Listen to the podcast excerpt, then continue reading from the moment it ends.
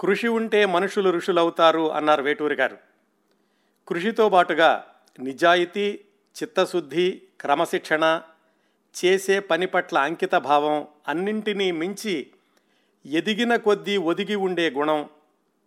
ఇబ్బందులు ఎదురైనప్పుడు ధైర్యాన్ని కోల్పోకుండా ఆత్మవిశ్వాసంతో జీవితాన్ని పునర్నిర్మించుకునే నైపుణ్యం ఇవన్నీ ఒక్కచోట చేరితే సామాన్య మధ్యతరగతి యువకుడు కూడా ఎన్నో శిఖరాలు అధిరోహించవచ్చు అని ప్రత్యక్షంగా నిరూపించిన యారోంకా యార్ ప్యారోంకా ప్యార్ big B of Bollywood. Amitabh Bachchan గారి గురించిన ప్రత్యేక కార్యక్రమం పదమూడవ భాగంలోకి ప్రవేశిస్తున్నాం. గత పన్నెండు వారాలుగా అంటే మూడు నెలలుగా అమితాబ్ బచ్చన్ గారి గురించిన అనేక విషయాలు మాట్లాడుకున్నాం. చిన్నప్పటి నుంచి బయలుదేరి కోట్లాది మంది హృదయాలను కొల్లగొట్టే స్థాయికి చేరే వరకు సాగిన ఆయన జీవన ప్రస్థానంలోని ముఖ్యమైన ప్రతి మలుపు గురించి సవివరంగా తెలుసుకున్నాం. మృత్యువుతో పోరాడి గెలిచిన సందర్భాలు సినిమాలకు విరామాన్నిచ్చి రాజకీయాల్లోకి ప్రవేశించి అక్కడ ఎమడలేక మళ్ళీ సినీ రంగానికే తిరిగి వచ్చిన పరిస్థితుల గురించి ప్రస్తావించుకున్నాం. పంతొమ్మిది వందల ఎనభై ఏడులో ఆయన రాజకీయాల నుంచి నిష్క్రమించాక పంతొమ్మిది వందల తొంభై ఐదులో ఏబీసీఎల్ సంస్థను ప్రారంభించే వరకు జరిగిన ఏడు ఎనిమిది సంవత్సరాల కాలంలో అమితాబ్ జీవితంలోని ముఖ్యమైన సంఘటనలు మూడు అని చెప్పుకున్నాం.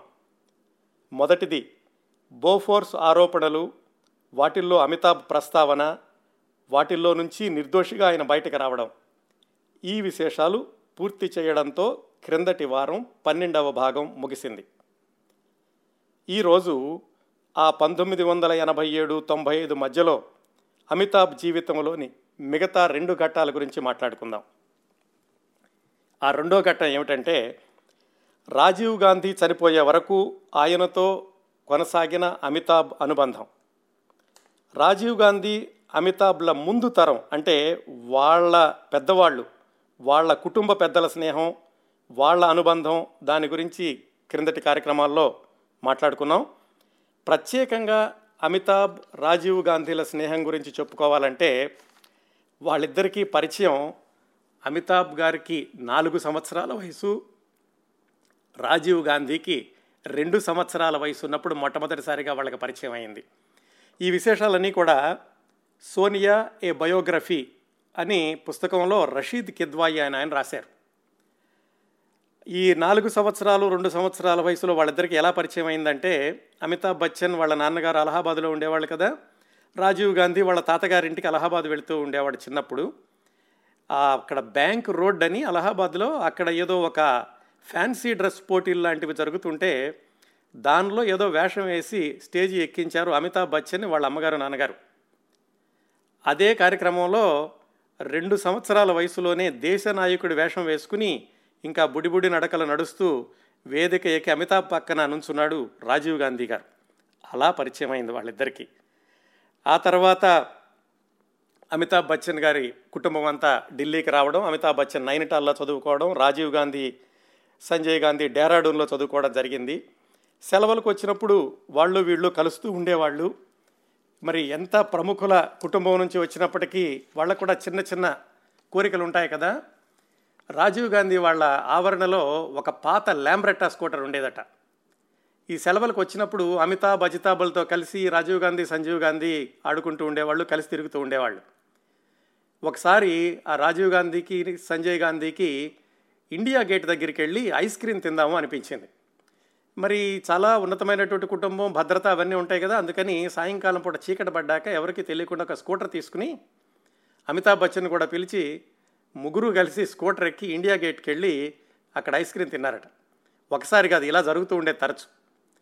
అప్పుడు ఎప్పుడైనా సరే ఆ ల్యాంబ్రెట్టా స్కూటర్ కనుక ఆగిపోతే దాన్ని నెట్టేటటువంటి బాధ్యత అమితాబ్ బచ్చన్ సంజయ్ గాంధీ తీసుకునేవాళ్ళు. రాజీవ్ గాంధీ దాన్ని కొంచెం నెట్టి దాన్ని స్టార్ట్ అయ్యాక మళ్ళా సంజయ్ గాంధీ అమితాబ్ కూడా దాని మీద కూర్చుని ముగ్గురు కలిసి వెనక్కి వస్తూ ఉండేవాళ్ళు. ఇలాంటి మధురమైన స్మృతులు ఎన్నో వాళ్ళ బాల్యం నుంచి కూడా ఉన్నాయి. రాజీవ్ గాంధీకి అమితాబ్ బచ్చన్కిను. వాళ్ళ ఈ ప్రధానమంత్రి పిల్లలు కదా రాజీవ్ గాంధీ అలాగే సంజయ్ గాంధీ రాష్ట్రపతి భవన్లో ప్రదర్శించేటటువంటి విదేశీ చిత్రాలు ఇలాంటి వాటికి ప్రత్యేకంగా అమితాబ్ బచ్చన్ని అజితాబ్ బచ్చన్ని తమతో పాటు తీసుకెళ్తూ ఉండేవాళ్ళు రాజీవ్ గాంధీ వాళ్ళు. ఆ విధంగానే అమితాబ్ బచ్చన్కి చదువుకుంటూ ఉన్నప్పుడే ఈ విదేశీ చిత్రాలు ఎలా ఉంటాయి విదేశీ సినిమాలు ఎలా ఉంటాయి అనేటటువంటి విషయాలు కూలంకషంగా తెలిసింది. ఆ తర్వాత రాజీవ్ గాంధీ వివాహం అప్పుడు సోనియా గాంధీ గారిని తీసుకొచ్చి అమితాబ్ బచ్చన్ వాళ్ళ ఇంట్లో ఉంచడం అమితాబ్ బచ్చన్ వాళ్ళ అమ్మగారే తల్లిలాగా సోనియా గాంధీని వివాహానికి తీసుకెళ్ళడం ఇవన్నీ కూడా మనం మాట్లాడుకున్నాం. రాజీవ్ గాంధీ గారి వివాహంలో వ్యాఖ్యాతగా వ్యవహరించి అక్కడ డ్యాన్స్ చేసే వాళ్ళని వాళ్ళందరినీ హుషారుపరిచింది అమితాబ్ బచ్చన్.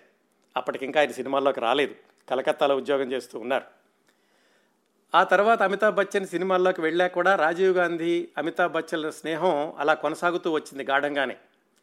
రాజీవ్ గాంధీ పైలట్గా ఆయన శిక్షణ తీసుకుంటూ ఉండేవాళ్ళు. ఆయన వచ్చినప్పుడల్లా ఎప్పుడు అవకాశం ఉంటే అప్పుడు బొంబాయి వెళ్ళి అమితాబ్ బచ్చన్ని కలుస్తూ ఉండేవాళ్ళు. ఆ సందర్భంలో జరిగిన ఒక తమాషా సంఘటన ఏమిటంటే బాంబే టు గోవా సినిమా తెలుసు కదా అదే అమితాబ్ బచ్చన్ గారి యొక్క నట జీవితాన్ని ఒక మలుపు తిప్పింది. దాంట్లో నటన చూసే షోలేకి ఆయన్ని నిర్ణయించుకోవడం జరిగింది అని చెప్పుకున్నాం కూడాను.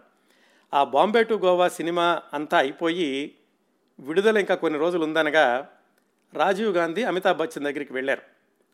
అమితాబ్ బచ్చన్ రాజీవ్ గాంధీకి చెప్పారు ఇలా మొహమ్మద్ ఆ సినిమా తీశారు వాళ్ళ తమ్ముడు అన్వర్ నాకు మంచి మిత్రుడు ఒకసారి వెళదాంరా కలుద్దామని రాజీవ్ గాంధీని తీసుకుని అమితాబ్ బచ్చన్ మెహమూద్ వాళ్ళ ఇంటికి వెళ్ళారు. రాత్రి కొంచెం ఆలస్యమైనట్లుంది. మెహమూద్ గారు వేరే లోకంలో ఉన్నారు. కాస్త మత్తులో ఉన్నారు ఆయన. ఉండి వీళ్ళిద్దరిని చూసి అమితాబ్ బచ్చన్ చూడగానే సరే రమ్మన్నారు సినిమా తొందరలోనే విడుదలవుతుంది కదా అని ఏదో మాట్లాడుకున్నారు. మెహమూద్ తమ్ముడు అన్వర్ కూడా అక్కడే ఉన్నాడు. ఈ పక్కన వచ్చిన అతను చూసి ఎవరు ఈయన అని అడిగాడు మెహమూద్ అమితాబ్ బచ్చన్. ఈయన రాజీవ్ అని చెప్పారు. సాధారణంగా బయటకు వచ్చినప్పుడు ఆయన రాజీవ్ గాంధీ అని చెప్పుకునేవాడు కాదట. రాజీవ్ అని చెప్తే ఎగాదిగా చూసి మెహమూద్ వెంటనే తమ్ముడిని పిలిచి అక్కడ ఒక ఐదు వేలు ఉన్నాయి తీసుకురా అన్నారట. ఐదు వేలు డబ్బులు తీసుకొచ్చాక రాజీవ్ గాంధీ చేతిలో పెట్టి అమితాబ్ బచ్చన్ కంటే నువ్వు చాలా అందంగా ఉన్నావు. నా తర్వాత సినిమాలో నువ్వే హీరోవి.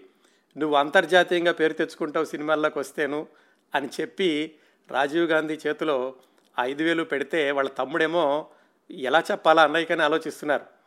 అమితాబ్ బచ్చన్ కూడా ఎలా చెప్పాలి ఈయనకి? ఈయన ప్రధానమంత్రి గారు అబ్బాయిని అని ఆలోచిస్తున్నాడు. మొత్తానికి ఎలాగో మెహమూద్ని కాస్త కుదుటపరిచి చెప్పారు. ఈయన రాజీవ్ అంటే ప్రధానమంత్రి గారు అబ్బాయి రాజీవ్ గాంధీ పైలట్గా శిక్షణ తీసుకుంటున్నాడో లేకపోతే ఉద్యోగం చేస్తున్నారో అని చెప్పిన మీదట మెహమూద్ కంచ తమాయించుకుని ఐదు వేలు తీసుకుని నిజంగా నువ్వైతే మాత్రం అమితాబ్ బచ్చన్ కంటే అందంగా ఉన్నావు అని రాజీవ్ గాంధీని అన్నారట. ఇలాంటి సంఘటనలు చాలా జరిగినాయి. అమితాబ్ బచ్చన్ రాజీవ్ గాంధీ కలుసుకున్నప్పుడు అమితాబ్ బచ్చన్ సినిమా షూటింగుల్లో ఉన్నప్పుడు కూడా సెట్స్కి వెళ్ళి రాజీవ్ గాంధీ తరచూ కలుసుకుంటూ ఉండేవాళ్ళు. కానీ ఎవరికీ కూడా రాజీవ్ గాంధీ అని తెలియదు ఎందుకంటే ఆయన రాజీవ్ అని మాత్రమే చెబుతూ ఉండేవాళ్ళు.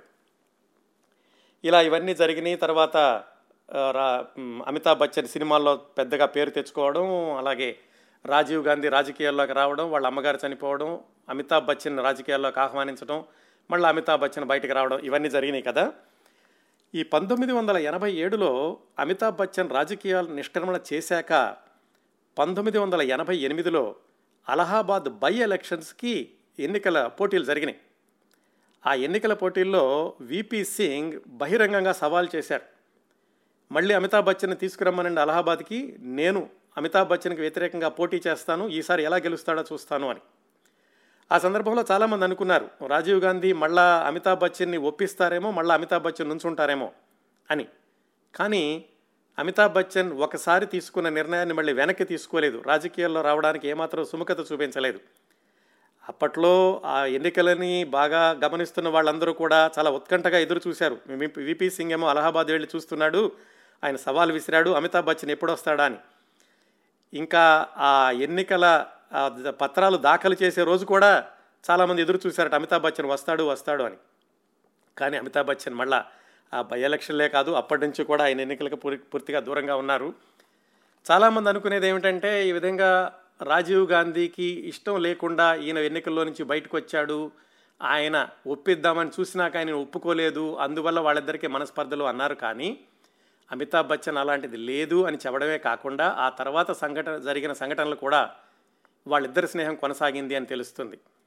ఈ ఎన్నికలు బయటకు వచ్చేసాక కూడా అమితాబ్ బచ్చన్ మళ్ళీ తన ఈ సినీ రంగంలో ఆయన మళ్ళీ సినిమాలు చేసుకుంటూ వెళ్తున్న రోజుల్లో రాజీవ్ గాంధీ గారి పిల్లలు అమితాబ్ బచ్చన్ని మాము అని పిలుస్తూ ఉండేవాళ్ళు.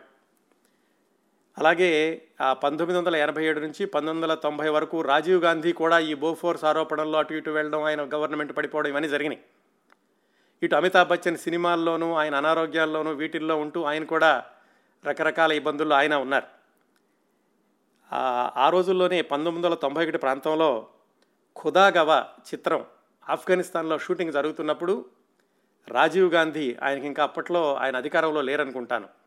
అయినప్పటికీ కూడా ఆ ఆఫ్ఘనిస్తాన్లో ఉన్నటువంటి అధినేతకి ఫోన్ చేసి ఇలా నా మిత్రుడు వస్తున్నాడు నా మిత్రుడి యొక్క బాధ్యత మీదే భద్రత జాగ్రత్తగా చూసుకోవాలి మీరు అని ప్రత్యేకంగా ఆ ఆఫ్ఘనిస్తాన్ నాయకుడికి చెప్పడమే కాకుండా ఆ కుదాగవా షూటింగ్ జరిగిన ఇరవై రెండు రోజులు కూడా మధ్య మధ్యలో ఫోన్ చేస్తూ అమితాబ్ ఎలా ఉన్నాడు? జాగ్రత్తగా ఉన్నాడా? లేడా? అని కనుక్కుంటూ ఉండేవాళ్ళట రాజీవ్ గాంధీ గారు. ఈ విషయాలన్నీ కూడా అమితాబ్ బచ్చన్ స్వయంగా ఆ ఖుదాగవా చిత్రం దానికి సంబంధించినటువంటి ఫంక్షన్స్లో చెప్పారు. చిట్ట చివరిసారిగా అమితాబ్ బచ్చన్ రాజీవ్ గాంధీని పంతొమ్మిది వందల తొంభై ఒకటి మే ఎనిమిదవ తేదీన కలుసుకున్నారు. అమితాబ్ బచ్చన్ లండన్ వెళుతూ వెళుతూ రాజీవ్ గాంధీని కలుసుకుని ఇలా లండన్ వెళుతున్నాను ఏవో మాట్లాడుకున్నారు ఆయన లండన్ వెళ్ళారు. ఇరవై ఒకటి మే పంతొమ్మిది వందల తొంభై ఒకటి ఆ రోజు రాజీవ్ గాంధీ హత్య జరిగింది.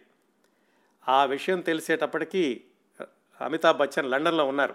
ఆయన ఏవో కోర్టు కేసులు అవి ముగించుకుని అప్పుడే ఇంటికి వెళ్ళారు సాయంకాలం. ఈ వార్త తెలిసిన వెంటనే ఆయన లండన్ నుంచి బయలుదేరి ఢిల్లీకి వచ్చారు. అదే సమయంలో రాహుల్ గాంధీ అమెరికాలో ఉండేవాళ్ళు అప్పట్లోనూ. బోస్టన్ నుంచి బయలుదేరి ఆయన కూడా ఢిల్లీ విమానాశ్రయంలో దిగారు. రాజీవ్ గాంధీ చనిపోయాక ఆ రోజు ఆ అంత్యక్రియలకి రాహుల్ గాంధీ ప్రియాంక గాంధీ సోనియా గాంధీతో పాటుగా తర్వాత ప్రముఖంగా కనిపించినటువంటి వ్యక్తి అమితాబ్ బచ్చన్ గారే. అంతేకాకుండా ఆ తర్వాత రాజీవ్ గాంధీ ట్రస్ట్ అని ఒకటి పెడితే దానిలో ట్రస్టీగా కూడా ఉన్నారు అమితాబ్ బచ్చన్ గారు.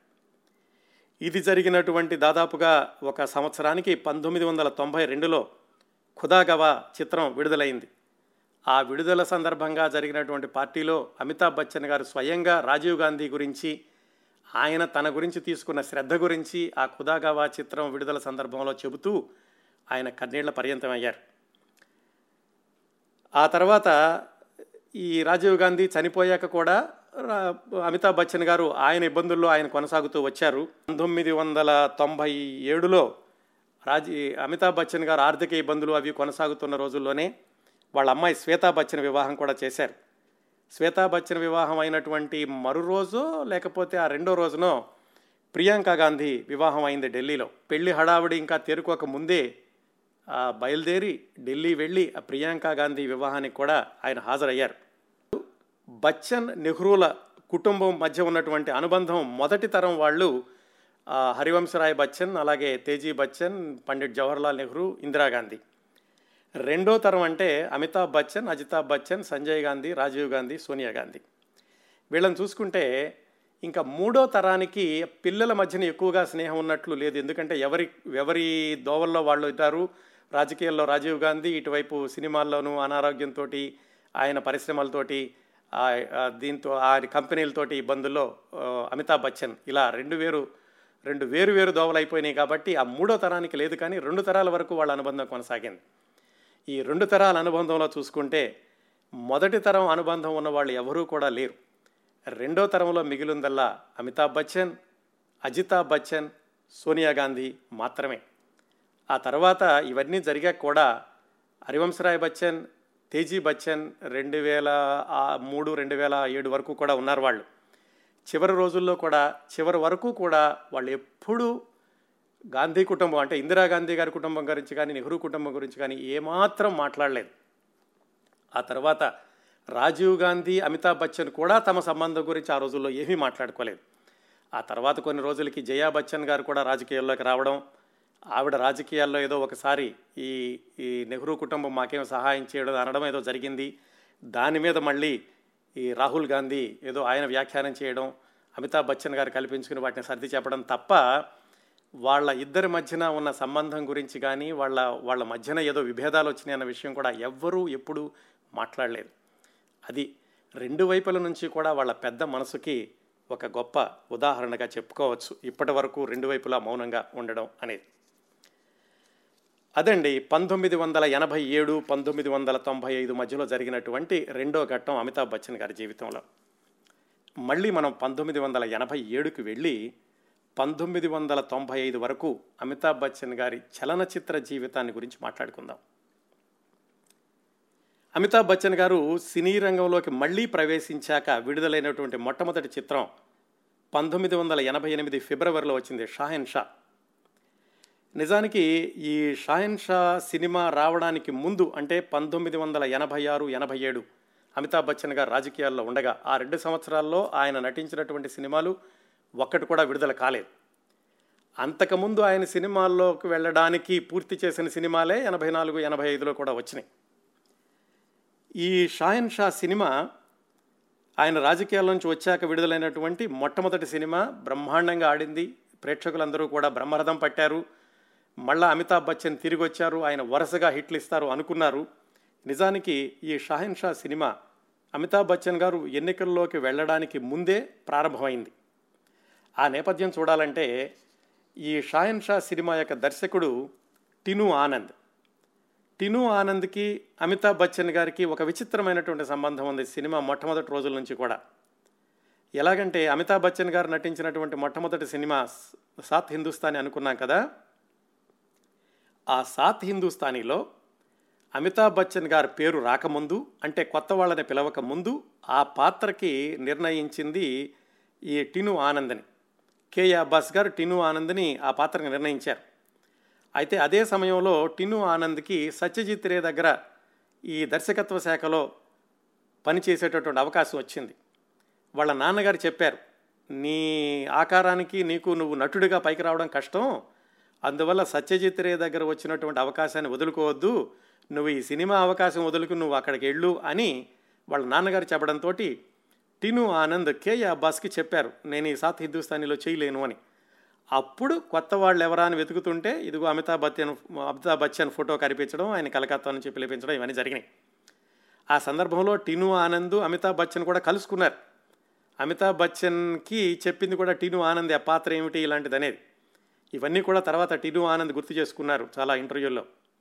టిను ఆనంద్ అంటే మీకు తేలిగ్గా తెలియాలంటే కనుక ఆదిత్య త్రీ సిక్స్టీ నైన్ ఆ సినిమాలో శాస్త్రవేత్త వేషం వేసిన ఆయన. ఆయన దర్శకత్వంలో వచ్చింది ఈ షాహిన్ షా చిత్రం. ఈ టిను ఆనంద్ దర్శకత్వంలో షాహిన్ షా కంటే ముందుగా అమితాబ్ బచ్చన్ గారు ఖాళీ అని ఒక సినిమాలో వేశారు. అది కూడా చాలా బాగా ఆడింది. పంతొమ్మిది వందల ఎనభై మొదట్లోనే వచ్చింది. ఆ సినిమా అవ్వగానే అమితాబ్ బచ్చన్తో మరొక సినిమా తీయడానికని టిను ఆనంద్ అన్ని ప్రణాళికలు వేసుకున్నారు. వేసుకుని ఆయనతో సంతకం కూడా పెట్టించుకున్నారు కానీ అమితాబ్ బచ్చన్ గాని అనారోగ్యం ఇలాంటి విషయాలతోటి అది వెంటనే అది కార్యరూపం దాల్చలేదు.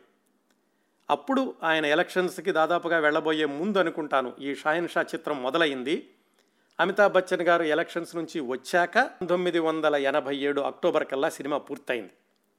షాహెన్ షా అప్పుడు మొదలైన అసలైన కష్టాలు.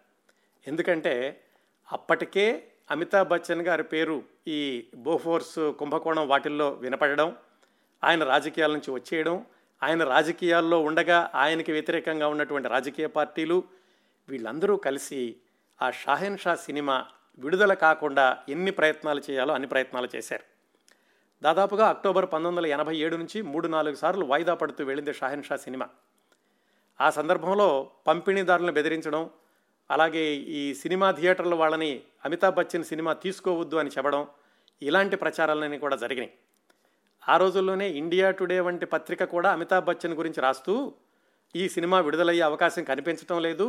అమితాబ్ బచ్చన్కి భవిష్యత్తు కూడా ఉన్నట్టు కూడా లేదు. బహుశా అమితాబ్ బచ్చన్ తొందరలోనే సినిమాల్లో నుంచి వెళ్ళిపోవచ్చు అని కూడా రాసినాయి అప్పట్లో అయితే అమితాబ్ బచ్చన్ రాజకీయాల నుంచి బయటకు రాగానే పంతొమ్మిది వందల ఎనభై ఏడు మొదట్లో వెంటనే ఆయన చాలా సినిమాలకు సంతకాలు పెట్టేశారు. ఈ షాహిన్ షా సినిమా మాత్రం ముందు పూర్తి చేశారు. చివరికి ఎలాగైతే ఇన్ని ఇబ్బందుల్ని తట్టుకుని ఈ షాహిన్ షా చిత్రం పంతొమ్మిది వందల ఎనభై ఎనిమిదిలో విడుదలైంది. ఆ పంతొమ్మిది వందల ఎనభై ఎనిమిదిలో ఈ షాహిన్ షా చిత్రం విడుదలవ్వడం ఒక్కసారి అద్భుతమైనటువంటి విజయం సాధించడం అది అందరికీ తెలిసిందే. ఈ అద్భుతమైనటువంటి విజయం సాధించాక మళ్ళీ అందరూ రాశారు. అమితాబ్ బచ్చన్ గారు ఇక్కడ ఉండడానికే వచ్చారు. అది బ్రహ్మాండంగా ఆడుతోంది అని చెప్పేసి. ఈ షాహిన్ షా చిత్రం విడుదలైనప్పుడే యువ హీరోల సినిమాలు తేజాబ్ ఖయామత్ సే ఖయామత్ తక్ ఆ రెండు సినిమాలు కూడా అప్పుడే విడుదలైనాయి. అప్పటికి మరి రా అమితాబ్ బచ్చన్ గారి సిన్ ఆ రెండు ఆయన సినిమా సినిమా రంగంలో లేనటువంటి ఆ రెండు సంవత్సరాలు చాలామంది యువకులు వచ్చేసారు చిత్రాల్లోకి. అలా వచ్చినాయే ఈ తేజాబు కయామత్ సే కయామత్ తక్. వాటిని కూడా తట్టుకుని అమితాబ్ బచ్చన్ గారు ఇంకా తన యాంగ్రీ యంగ్ మ్యాన్ ఆ ఇమేజ్ ఉంది అని నిరూపించుకున్నారు ఈ షాహెన్ షా సినిమాతోటి ఇంకో చిన్న ట్రివియా ఏమిటంటే ఈ షాహెన్ షా సినిమాకి స్క్రిప్ట్ రాసింది జయా బచ్చన్ గారు. దాని తర్వాత ఈ టిను ఆనంద్ వాళ్ళ నాన్నగారు ఇందర్ రాజ్ ఆనంద్ గారు మార్చారనుకోండి మొత్తానికి ఆ అమితాబ్ బచ్చన్ గారు ఆ షాహెన్ షా సినిమా విడుదలయ్యాక చాలామంది రాశారు మెస్మరైజింగ్ పెర్ఫార్మెన్స్ అని చెప్పి. ఇది జరిగింది షాహెన్ షా చిత్రం. అయితే ఈ షాహిన్షా చిత్రం నుంచి అది అద్భుతంగా విజయవంతం సాధించబడగానే వెంటనే ఆయన కెరీర్ ఊపందుకుని పంతొమ్మిది వందల ఎనభై డెబ్భైలో ఉన్నట్టుగా అన్నీ కూడా విజయవంతమైన చిత్రాలు రాలేదు. నిజానికి చెప్పాలంటే ఆ తర్వాత సినీ జీవితం పెద్ద గొప్పగా ఏమీ కూడా సాగలేదు. ఒకవైపు ఈ బోఫోర్స్ ఆరోపణలు ఎదుర్కోవడం ఆ కేసులతో తిరగడం అలాగే అనారోగ్య సమస్యలు ఎలాగూ ఉంటూనే ఉన్నాయి. వీటి మధ్యలో ఆయన నటించినటువంటి సినిమాల్లో అపజయం పాలైనయే ఎక్కువగా ఉన్నాయి. కారణాలు ఏమిటి అంటే అమితాబ్ బచ్చన్ మాత్రమే అని చెప్పలేం. ఆయన నటన గురించి ఎవరు పేరు పెట్టకపోయినా సినిమాలు మాత్రం పరాజయం పాలవుతూ వచ్చినాయి. ఎందుకంటే పంతొమ్మిది వందల తొంభై వచ్చేసరికి ప్రేక్షకుల అభిరుచుల్లో కూడా చాలా మార్పు వచ్చేసింది కొత్త హీరోలు వచ్చేశారు. ఈ పగ ప్రతీకారం ఇలాంటి కథల కంటే కూడా ప్రేమ కథలు కుటుంబ గాథా చిత్రాలు ఇలాంటి సినిమాలని ఎక్కువగా ఆదరిస్తూ వచ్చారు.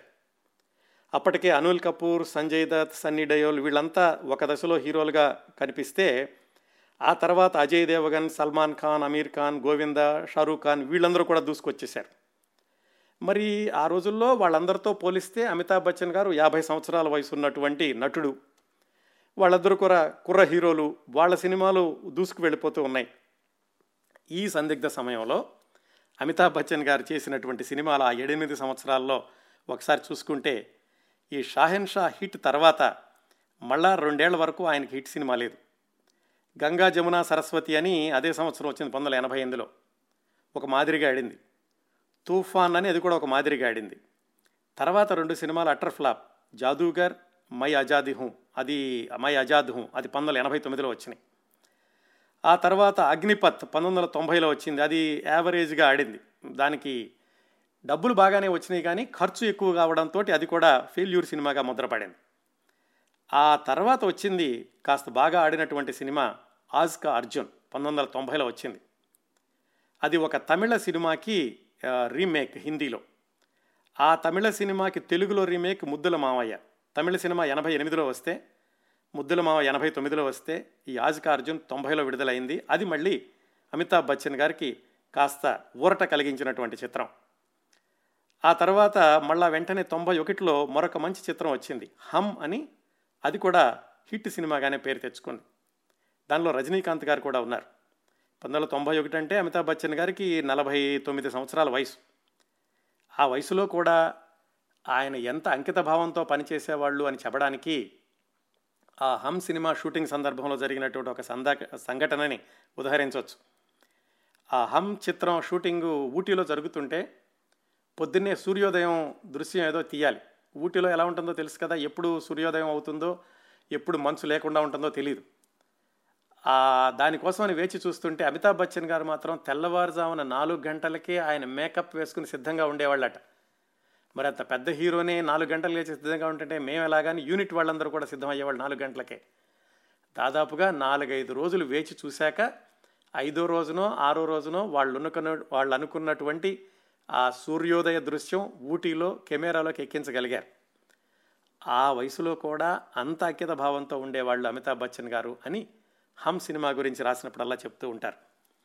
ఆ తర్వాత మళ్ళీ వరుసనే disasters Ajooba fail Indrajeet fail Akayla. ఆ సినిమా మరీ దారుణం ఏమిటంటే అకల్య సినిమా దర్శకుడు రమేష్ సిప్పి ఆ సినిమా వచ్చినప్పుడే ఫూల్ అవర్ కాంటే అని యువ హీరో సినిమా అది బాగా ఆడింది. ఈ అకల్య సినిమా సూపర్ ఫ్లాప్ అయింది. దాని తర్వాత వచ్చింది కాస్త మళ్ళా ఊరట కలిగించే సినిమా ఖుదా గవా. ఈ ఖుదా గవా చిత్రం వెనకాల చాలా ఆసక్తికరమైనటువంటి విశేషాలు చాలా ఉన్నాయి. ఈ సినిమా విజయం గురించి కొంచెం సందిగ్ధత ఉంది. అమితాబ్ బచ్చన్ గారు కూడా ఇప్పటికీ ప్రతి సంవత్సరం కుదాగవా విడుదల సందర్భాన్ని గుర్తు చేసుకుంటూ ఇరవై ఐదు సంవత్సరాలైంది ఇరవై మూడు సంవత్సరాలైంది ఇరవై నాలుగు సంవత్సరాలైంది రాసినప్పుడల్లా ఆయన ఈ కుదాగవా విజయం గురించి రికార్డులన్నింటినీ కూడా వక్రీకరించారు లేదా రికార్డులు సరిగా భద్రపరచలేదు అని ఆయన ప్రతిసారి రాస్తూ ఉంటారు. కుదాగవ బ్రహ్మాండంగా విజయం సాధించిందని కొన్ని వార్తలు ఉన్నాయి అయితే అది భారతదేశంలో ఎక్కువగా లాభాలు రాలేదు. ఆఫ్ఘనిస్తాన్లో మాత్రం బాగా ఆడిందని కొన్ని వార్తలు ఉన్నాయి అది విజయం అపజయం ఆ సంగతి పక్కనుంచితే ఈ కుదాగవా చిత్రం అమితాబ్ బచ్చన్ గారి నట జీవితంలో శ్రీదేవి గారి నట జీవితంలో హిందీ చిత్రసీమలో కూడా ఒక పెద్ద మలుపు ఒక పెద్ద మైలురాయిగా చెప్తారు. ఎందుకంటే దాని నిర్మాణం వెనకాల ఉన్నటువంటి నేపథ్యం అది నిర్మాణమైనటువంటి సందర్భం నిర్మాణమైనటువంటి దేశం. ఆ విధంగా చూసుకున్నా కానీ ఈ ఖుదాగవా చిత్రానికి చాలా ప్రత్యేకత ఉంది. అందరికీ తెలిసిందే కదా ఈ ఖుదాగవా చిత్రం కొంత భాగం ఆఫ్ఘనిస్తాన్లో చిత్రీకరించబడింది. ఆఫ్ఘనిస్తాన్లో పంతొమ్మిది వందల తొంభై ఒకటి అంటే ఒకసారి చరిత్ర పరిశీలించిన వాళ్ళకి తెలుస్తుంది. అసలు ఆఫ్ఘనిస్తాన్ అంటేనే పోరాటాల పురిటిగడ్డ. పొరుగు దేశాలతో యుద్ధం అంతర్గత కలహాలు అంతర్యుద్ధాలు తీవ్రవాదులు ఎప్పుడూ కూడా అతలాకుతలంగా ఉంటూ ఉండేది. ఈ సినిమా అనుకుంటున్న రోజుల్లో రష్యన్ ఆక్రమించిన వాళ్ళు అప్పుడే వెనక్కి వెళుతూ వెళుతూ ఉన్నారు. ఆ రోజుల్లో ఆఫ్ఘనిస్తాన్లో చిత్రీకరించబడిన చిత్రం చాలా ధైర్యంగా చిత్రీకరించబడినటువంటి సినిమా ఖుదాగవా. నిజానికి ఆఫ్ఘనిస్తాన్కి బాలీవుడ్కి కూడా చాలా చాలా దగ్గర సంబంధం ఉంది. దగ్గర సంబంధం అంటే ఆఫ్ఘనిస్తాన్లో ఉన్న ప్రేక్షకులకి అమితాబ్ బచ్చన్ ధర్మేంద్ర హేమమాలిని శ్రీదేవి వీళ్ళందరూ కూడా చాలా పరిచయమైనటువంటి నటీనటులు.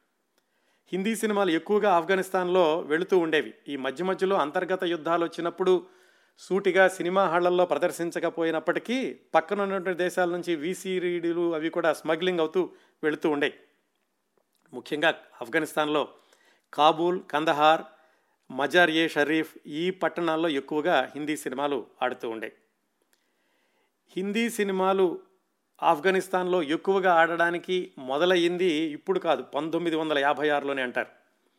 ఎందుకంటే పంతొమ్మిది వందల యాభై ఆరులో కాబూలీవాలా అని ఒక సినిమా వచ్చింది. దాంట్లో బలరాజ్ సాహని ఈ పఠాన్ వేషం వేస్తాడు. మరి అందువల్ల ఏమో కానీ అప్పటి నుంచి కూడా హిందీ సినిమాలు ఆఫ్ఘనిస్తాన్లో ఎక్కువగా అలవాటైంది ఆ తర్వాత అమితాబ్ బచ్చన్ నటించినటువంటి జంజీర్ సినిమా అది కూడా ఆఫ్ఘనిస్తాన్లో బ్రహ్మాండంగా ఆడిందట. ఎందుకంటే దానిలో ప్రాణ్ మళ్ళా ఈ పఠాన్ వేషం వేస్తాడు దాంట్లో. మంచి హృదయం ఉన్నటువంటి పఠాన్ వేషం అది కూడా బాగా ఆడేది. ఆ తర్వాత ఆఫ్ఘనిస్తాన్లో ధైర్యంగా సినిమా తీసినటువంటి హిందీ నిర్మాత దర్శకుడు నటుడు ఫిరోజ్ ఖాన్. ఆయన పంతొమ్మిది వందల ఎనభైలోనే ధర్మాత్మ అని ఒక సినిమా ఆఫ్ఘనిస్తాన్లో ఎక్కువ శాతం చిత్రీకరించారు. అది గాడ్ ఫాదర్ కొంచెం అనుకరణ ఉంటుంది అంటారు ఆ ధర్మాత్మ సినిమా. అది కూడా బాగా ఆడింది. భారతదేశంలోనూ ఆఫ్ఘనిస్తాన్లోనూ కూడాను. ఇంత చరిత్ర ఉంది బాలీవుడ్కి ఆఫ్ఘనిస్తాన్కి మధ్యన ఉన్నటువంటి అనుబంధంలో. ఆ నేపథ్యంలో పంతొమ్మిది వందల తొంభై ప్రాంతాలు వచ్చేసరికి ఈ ఖుదాగవా చిత్రానికి రూపకల్పన జరిగింది. ఎలా జరిగింది అంటే ఈ ఖుదాగవా చిత్రం నిర్మాత అయినటువంటి మనోజ్ దేశాయ్ ఆయనకి ఆఫ్ఘనిస్తాన్లో ఉన్నటువంటి సినీ నిర్మాత ఆయన కూడా దర్శకుడికి కూడా చేసినట్టున్నాడు నజీర్ అహ్మద్ అని ఆయన పరిచయం అయ్యారు. వాళ్ళిద్దరూ కలిసినప్పుడు నజీర్ అహ్మద్ ఎక్కువగా ఉత్సాహం చూపించాడు. ఆఫ్ఘనిస్తాన్లో ఇప్పుడే కొంచెం కొంచెం సర్దుకుంటోంది అంతర్యుద్ధాల వీను కాస్త మా ప్రేక్షకులకు కూడా ఆటవిడుపుగా ఉంటుంది. ఒక సినిమా తీద్దాం మీతో కలిపి తీయాలని ఉంది అని మనోజ్ దేశాయ్తో చెప్పారు. వాళ్ళిద్దరూ కలిసి సినిమా నిర్మాణం అనుకున్నప్పుడు మరి సహజంగానే కథానాయకుడు ఎవరు అంటే మరొక ఆలోచన లేకుండా నజీర్ అహ్మద్ చెప్పింది అమితాబ్ బచ్చన్ అని. ఎందుకంటే ఆఫ్ఘనిస్తాన్లో ఆయనకున్నటువంటి పాపులారిటీ అలా ఉండింది. అంత క్రేజ్ కూడా ఉంది ఆ రోజుల్లో ఆయనకి. దర్శకుడు ఎవరు అనుకున్నప్పుడు అప్పట్లోనే ముందు వచ్చినటువంటి చిత్రం హమ్. ఆ సినిమా చాలా బాగా ఆడిందని చెప్పుకున్నాం కదా. ఆ సినిమా దర్శకుడు ముకుల్ ఆనంద్ అని. ఇందాక షాహెన్ షా సినిమా టిను ఆనంద్ వాళ్ళ కజిన్ బ్రదర్ అవుతాడు ఈయన. ఈ ముకుల్ ఆనంద్ని దర్శకుడిగా నియమించుకున్నారు. ముకుల్ ఆనంద్ దర్శకుడిగా నిర్మించుకున్నాక కథ ఏమిటి అనుకున్నప్పుడు ఆయన హమ్ చిత్రానికి కొంచెం భిన్నంగా ఉండాలి అని ఇప్పుడు మనం చూస్తున్నటువంటి ఖుదాగవా సినిమా కథని అల్లుకున్నారు. ఆ కథ అల్లుకుంటూ వచ్చినప్పుడు మొదటి నుంచి కూడా అమితాబ్ బచ్చన్ శ్రీదేవి అనుకున్నారు. కానీ శ్రీదేవి గారికి రెండు పాత్రలు అనుకోలేదు మొట్టమొదట్లో వాళ్ళు ఆ కథ రాసుకున్నప్పుడు. ఆ సమయంలో కథ అల్లుకుంటూ వచ్చినప్పుడు ఇంటర్వెల్ దగ్గరికి వచ్చేసరికి ఈ బేనజీర్ అంటే శ్రీదేవి పెద్ద పాత్ర. ఆ పాత్ర భర్త లేడు అని చెప్పేసి ఆమెకు మతిమరుపు రావడం పాత్ర అంతమైపోతుంది.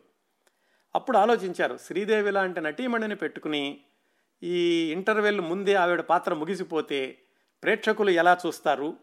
కథ ఎలా దెబ్బతింటుంది? శ్రీదేవి గారు ఉన్న ఈ శ్రీదేవి గారికి ఉన్నటువంటి ఇమేజ్ని మనం ఎలా వాడుకుంటాము?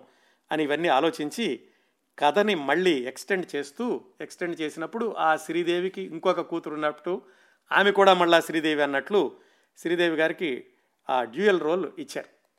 దాంతో ఆ రెండో పాత్ర కూడా శ్రీదేవి గారు అయ్యేసరికి ఆవిడ ఒక అందం అభినయం ఆ రెండింటినీ కూడా సమంగా ఉపయోగించుకోవడానికి అవకాశం కలిగింది ఖుదాగావా చిత్రంలో. ఆ రెండో పాత్ర అంటే ఈ యువతి పాత్ర ఉన్నప్పుడు ఇస్తున్నామని శ్రీదేవి గారి కథ చెప్పినప్పుడు ఆమె చెప్పారట ఆ రెండో పాత్రకి నాగార్జున గారిని ఎంపిక చేయండి అని శ్రీదేవి గారే సలహా ఇచ్చారు అని అప్పట్లో పేపర్లో వార్తలు వచ్చినాయి మొత్తానికి ఇలా అందరూ సిద్ధమయ్యారు. షూటింగ్ ఎక్కడ చేయాలి అన్నప్పుడు మరి సహజంగానే నజీర్ అహ్మద్ చెప్పారు మా దేశంలో షూటింగ్ చేద్దామని కదా అసలు ఈ కథ అంతా రాసుకుంది మా దేశంలోనే షూటింగ్ చేద్దాము అని. అప్పుడు ఈ మనోజ్ దేశాయిని తేజీ బచ్చన్ గారు పిలిచి చెప్పారట మా అబ్బాయిని మరి నువ్వు ఆఫ్ఘనిస్తాన్లో షూటింగ్కి తీసుకెళ్తున్నావు అక్కడ మా అబ్బాయి ఏమాత్రం తేడా వచ్చినా కానీ మీరెవరు కూడా మళ్ళీ భారతదేశం రారు అని ఆవిడ చనువుగాను కాస్త హెచ్చరిస్తూను కూడా చెప్పారు. ఆ సమయంలో ఈ నజీర్ అహ్మద్ మనోజ్ దేశాయ్ అలాగే దర్శకుడు ముకుల్ ఆనంద్ ముగ్గురు కలిసి ఆఫ్ఘనిస్తాన్ అధ్యక్షుడు ఆయన దగ్గరికి వెళ్ళి ఆయన్ని కలిశారు. ఆయన పేరు డాక్టర్ నజీబుల్లా. ఆయన కలిసి చెప్పారు ఇలాగ అమితాబ్ బచ్చన్ తోటి సినిమా షూటింగ్ చేస్తున్నాము. మరి దేశం కాస్త అల్లకల్లోలంగా ఉంది కదా. ఏమైనా దీన్ని సర్దుకుంటే కనుక ఒక నెల రోజుల్లో మేము షూటింగ్ పూర్తి చేస్తాము అని. ఆయన ఆ నజీబుల్లా చెప్పారు నిజంగా అమితాబ్ బచ్చన్ గారు కనుక ఆఫ్ఘనిస్తాన్కు వచ్చి షూటింగ్ చేస్తాము అంటే మేము వెంటనే ఈ అంతర్యుద్ధాన్ని మానేస్తాను నా వైపు నుంచి నేను ప్రకటిస్తాను ప్రతిపక్ష నాయకుడిని కూడా మీరు మాట్లాడుకోండి అమితాబ్ బచ్చన్ గారంటే మాకు అంత గౌరవం అంతకంటే మాకు ఇంకొక పెద్ద ఉత్సాహం మాకు పండగ వాతావరణం లాంటిది ఉండదు అందువల్ల తప్పనిసరిగా నేను ఈ కొన్ని రోజులు కూడా అంతర్గత యుద్ధ విరమణకి నేను సిద్ధంగా ఉన్నాను అని ఆఫ్ఘనిస్తాన్ అధ్యక్షుడు నజీబుల్లా చెప్పారు. ఆ ప్రతిపక్ష నాయకుడిని కూడా కలిశారు. ఎవరు? ఈ నిర్మాతలు నజీర్ అహ్మద్ మనోజ్ దేశాయిలు. ఆయన కూడా అమితాబ్ బచ్చన్ అనగానే ఎట్టి పరిస్థితుల్లోనూ ఆ షూటింగ్ ఇక్కడ జరిగి తీరాలి. మేము ఈ యుద్ధాన్ని విరమిస్తాము. ఈ కొన్ని రోజులను మేము కూడా మీకు సహకరిస్తాము అని చెప్పారు. వాళ్ళిద్దరూ చెప్పారట అమితాబ్ బచ్చన్ గారు మా దేశంలో షూటింగ్ జరిగితే కనుక అసలు ఏమాత్రం మేము రక్షణ కూడా ఇవ్వాల్సిన అవసరం లేదు. మా దగ్గర ఉన్నటువంటి అభిమానులే ఆయనకి రక్షణగా ఉంటారు అని. అయినా కానీ ఆఫ్ఘనిస్తాన్లో ఇరవై రెండు రోజులు షూటింగ్ జరిగింది. ఆ ఇరవై రెండు రోజులు షూటింగ్ జరిగినప్పుడు ఇండియా నుంచి రాజీవ్ గాంధీ గారు ఫోన్ చేసి నజీబుల్లాకి ఎప్పటికప్పుడు కనుక్కుంటూ అమితాబ్ బచ్చన్ యొక్క క్షేమ సమాచారాలు ఆయన ఒకవైపు కొనసాగించారు. అలాగే షూటింగ్ కొనసాగినన్ని రోజులు కూడా ఆ యూనిట్ ఏ ప్రదేశానికైతే షూటింగ్ చేయడానికి వెళుతున్నారో ముందు ఒక ఐదు యుద్ధ ట్యాంకులు ఆ యూనిట్కి వెనకాల మరొక ఐదు యుద్ధ ట్యాంకులు పెట్టుకుని అలా వెళ్ళి అక్కడ షూటింగ్ చేశారు. నిజానికి ఆ తర్వాత చాలా జరిగినాయి అనుకోండి ఆఫ్ఘనిస్తాన్లోనూ. ఆఫ్ఘనిస్తాన్లో ఇవన్నీ కూడా ఈ ఈ సంక్షోభాలు ఇవి రాకముందు ఎంత వైభవంగా ఉండేది ఆఫ్ఘనిస్తాన్లో కొన్ని కొన్ని ప్రదేశాలు ఎలా ఉన్నాయి అని తెలుసుకోవాలంటే ప్రస్తుతం మనకున్నటువంటి ఆధారం మనకే కదా అందరికీ ఉన్నటువంటి ఆధారం ఆనాటి ధర్మాత్మ సినిమా తర్వాత వచ్చిన ఖుదాగవా సినిమా. ఈ సినిమాలు చూస్తే అప్పటి ఆఫ్ఘనిస్తాన్ ఎలా ఉందో తెలుస్తుంది. ఆ విధంగా ఏమాత్రం అక్కడ ఇబ్బందులు లేకుండా ఇరవై రెండు రోజులు కూడా షూటింగ్ అయిపోయింది. షూటింగ్ అయిపోయాక నజీబుల్లా ఈ యూనిట్ అందరికీ కూడా విందు ఇస్తూ వాళ్ళందరినీ ఆ ఫిలిం యూనిట్కి గౌరవార్థం ఒక విందు ఇచ్చారు. ఆ విందు ఇచ్చినప్పుడు ఆయన అమితాబ్ బచ్చన్తో మాట్లాడుతూ చెప్పారట మీరంటే నాకు ఎంతో ఇష్టం దేశాధ్యక్షుడిని అవడం వల్ల నేను షూటింగ్కి రాలేకపోయాను దేశాధ్యక్షుడిని కాకుండా ఉంటే కనుక రోజు వచ్చి మీ షూటింగ్ చూస్తూ ఉండేవాడిని అంత అభిమాని నేను అని ఆయన చెప్పారట. అంతేకాకుండా ఆ షూటింగ్ జరిగినటువంటి ఇరవై రెండు రోజులు కూడా అమితాబ్ బచ్చన్ గారి సినిమాలు మాత్రమే ఆఫ్ఘనిస్తాన్ టీవీలో వస్తూ ఉండేవి. అక్కడ ప్రజలకు కూడా చాలా ఆట విడుపుగా ఉండింది. ఈ యుద్ధాలు ఇవి తగ్గినాయి దాదాపు నెల రోజుల్లోనూ. అమితాబ్ బచ్చన్ సినిమాలే టీవీలో వస్తున్నాయి. అమితాబ్ బచ్చన్ లాంటి తన అభిమాన నటుడే వచ్చేసి మా తమ దేశంలో షూటింగ్ చేస్తున్నాడు. ఆ దేశమంతా కూడా ఒక విధమైనటువంటి పండగ వాతావరణం నెలకొంది అని అప్పట్లో ఈ ఖుదాగవా షూటింగ్ విశేషాలు రాసిన పత్రికలన్నీ కూడా చెప్పినాయి. అంత ఉద్విగ్నతతోటి అంత ఈ భద్రతతోటి ఈ సినిమా షూటింగ్ ఖుదాగవాలో పూర్తయింది. ఆ తర్వాత కొంత భాగం రాజస్థాన్ నేపాల్ వీటిల్లో కూడా జరిగింది. ఆ సినిమా విడుదలయ్యాక ఘన విజయం సాధించడం అందరికీ తెలిసిందే. మళ్ళీ ఈ ఘన విజయం అనగానే భారతదేశంలోనూ ఆఫ్ఘనిస్తాన్లో అనుకోవచ్చు. ఆఫ్ఘనిస్తాన్లో అయితే మాత్రం పది వారాలు అది నిరాటంకంగా విజయవంతం అయ్యింది. నిర్మాతలకు కూడా నష్టాలు కాదు చాలా లాభాలు తెచ్చిపెట్టింది కుదాగవా చిత్రం. ఈ సినిమా అయిపోయాక దీన్ని రెండు వేల పన్నెండులో మళ్ళీ మనోజ్ దేశాయే మళ్ళా అమితాబ్ బచ్చన్ శ్రీదేవి గారులతోటి మళ్ళీ సినిమా దీనికి కొనసాగింపుగా తీస్తాను అని అన్నారు ఆయన. ఒక కథ కూడా అనుకున్నాను అమితాబ్ బచ్చన్ గారికి చెప్పాను. దాన్ని పూర్తిగా విస్తరించమన్నారు. ఒకసారి విస్తరించాక వెళ్ళి నేను శ్రీదేవి గారికి చెబుతాను అని రెండు వేల పన్నెండులో మనోజ్ దేశాయ్ ఒక పత్రిక ప్రకటన ఇచ్చారు. కాకపోతే అది ముందుకి వెళ్ళలేదనుకోండి. ఆ విధంగా ఈ ఖుదాగవా చిత్రం అమితాబ్ బచ్చన్ గారికి ఒక రెండు మూడు సంవత్సరాలు ఏమీ హిట్స్ లేని తర్వాత వచ్చింది పంతొమ్మిది వందల తొంభై రెండులో ఈ ఖుదాగవా చిత్రం. ఈ ఖుదాగవా చిత్రానికి పనిచేసినటువంటి వాళ్ళ గురించి చెప్పుకోవాలంటే ఆసక్తికరమైన విషయాలు ఈ నజీబుల్లా అధ్యక్షుణ్ణి ఆ తర్వాత నాలుగు సంవత్సరాలకి ఆ దేశంలోనే తాలిబాన్లు కాల్చి చంపేశారు. ఆయన శవాన్ని కూడా వీధులెమ్మట ఈడ్చుకుంటూ వెళ్ళారు. దాదాపు పంతొమ్మిది వందల తొంభై ఆరు ప్రాంతాల్లో. ఆ తొంభై ఏడులోనే ఈ చిత్ర దర్శకుడు ముకుల్ ఆనంద్ గుండెపోటుతోటి మరణించారు చాలా తక్కువ వయసులో. అమితాబ్ బచ్చన్ గారు ఇప్పటికీ కూడా ఖుదా గవా హమ్ ఈ సినిమాలను గుర్తు చేసుకున్నప్పుడు ముకుల్ ఆనంద్ గారి గురించి ఆయన గుర్తు చేసుకోకుండా ఉండకోకుండా ఉండరు. చాలా చిన్నతనంలోనే మరణించాడు. చాలా భవిష్యత్తు ఉన్నటువంటి దర్శకుడు. నాకు చాలా హిట్ సినిమాలు ఇచ్చారు అని ఆయన ఎప్పుడు చెప్తూ ఉంటారు. ఇది పంతొమ్మిది వందల తొంభై రెండులో వచ్చింది ఖుదా గవా. ఆ తర్వాత మళ్ళీ పంతొమ్మిది వందల తొంభై మూడులో ఒక సినిమా కూడా రాలేదు అమితాబ్ బచ్చన్ గారిది. తొంభై నాలుగులో ఇంకోటి వచ్చింది ఇన్సానియాత్ అని. అది దారుణంగా ఫ్లాప్ అయింది. ఎంత దారుణంగా ఫ్లాప్ అయిందంటే ఆ సినిమాతోటి ఇంకందరూ అనుకున్నారు అమితాబ్ బచ్చన్ గారు ఎందుకు చేస్తున్నారు ఈ సినిమాల్లోనూ? ఈయనకని తెలుస్తోందా ఏ సినిమాలు చేస్తున్నారో ఏమిటో అని చాలామంది అనుకున్నారు. ఆ వరుసనే పరాజయం పాలవుతూ వచ్చినటువంటి చిత్రాలు మధ్యలో వచ్చినటువంటి ఒకటి రెండు తప్ప యాజ్కా అర్జున్ ఖుదాగవా ఈ హమ్ ఇలాంటి చిత్రాలు తప్ప ఎక్కువ శాతం పరాజయం పాలవుతూనే వచ్చినాయి. అప్పుడు కుటుంబ సభ్యులు కూడా అడిగేవాళ్ళట ఏమిటి ఇలాంటి సినిమాల్లో చేస్తున్నారని? అమితాబ్ బచ్చన్ కూడా ఏ సినిమా విడుదలైనా కానీ ఇది కూడా పోయినట్టేనా? ఇది కూడా ఫెయిల్ అయినట్లేనా? అని ఆయన కూడా నిరాశగా అంటూ ఉండేవాళ్ళట.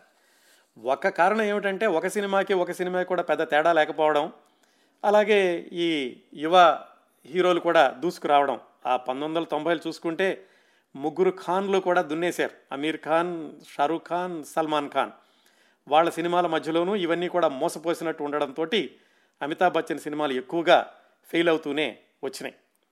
ఆ సమయంలో అమితాబ్ బచ్చన్ గారు ఏం చేద్దామా అని ఆలోచించుకుంటూ ఒక సినిమా షూటింగ్కో లేకపోతే టీవీ షూటింగ్కో ఆయన న్యూయార్క్ వచ్చారు. న్యూయార్క్ వచ్చినప్పుడు అక్కడ ఒక మీడియా హౌస్ వాళ్ళు అమితాబ్ బచ్చన్ని ఆహ్వానించారు. అమితాబ్ బచ్చన్ తన సలహాదారులతోటి ఆ మీడియా హౌస్కి వెళ్ళారు న్యూయార్క్లో. వాళ్ళు ఈ బాలీవుడ్ సినిమాల గురించి అంటే బొంబాయిలో తయారయ్యేటువంటి సినిమాల గురించి వాళ్ళ దగ్గర బోల్డంత సమాచారం ఉంది. ఆ సమాచారాన్ని అంతనే వాళ్ళు విశ్లేషిస్తున్నారు. ఎందుకు అంటే హాలీవుడ్ లాగా పెద్ద ఎత్తున ఒక వ్యాపారం లాగా ఈ బాలీవుడ్లో ప్రవేశిద్దాము అని వాళ్ళు ప్రణాళికలు వేస్తున్నారు. అది అమితాబ్ బచ్చన్ గారు గమనించారు. సరిగ్గా అదే సమయంలో మరి ఈయన సినిమాలన్నీ కూడా చాలా ఫెయిల్ అవుతూ వస్తున్నాయి. ఏం చేయాలి ఏమైనా మారిస్తే బాగుంటుందని ఆయన అనుకున్నారు.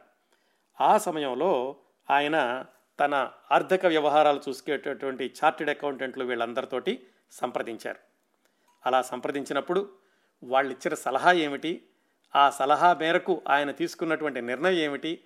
ఆ నిర్ణయం ఆ తర్వాత ఐదు సంవత్సరాల పాటు ఆయన వ్యక్తిగత జీవితాన్ని ఆయన ఈ వ్యాపార జీవితాన్ని కూడా ఎలా అతలాకుతలం చేసింది అనేటటువంటి విషయాలు వచ్చే వారం అమితాబ్ బచ్చన్ గారి గురించిన ప్రత్యేక కార్యక్రమం పద్నాలుగవ వారంలో మాట్లాడుకుందాం.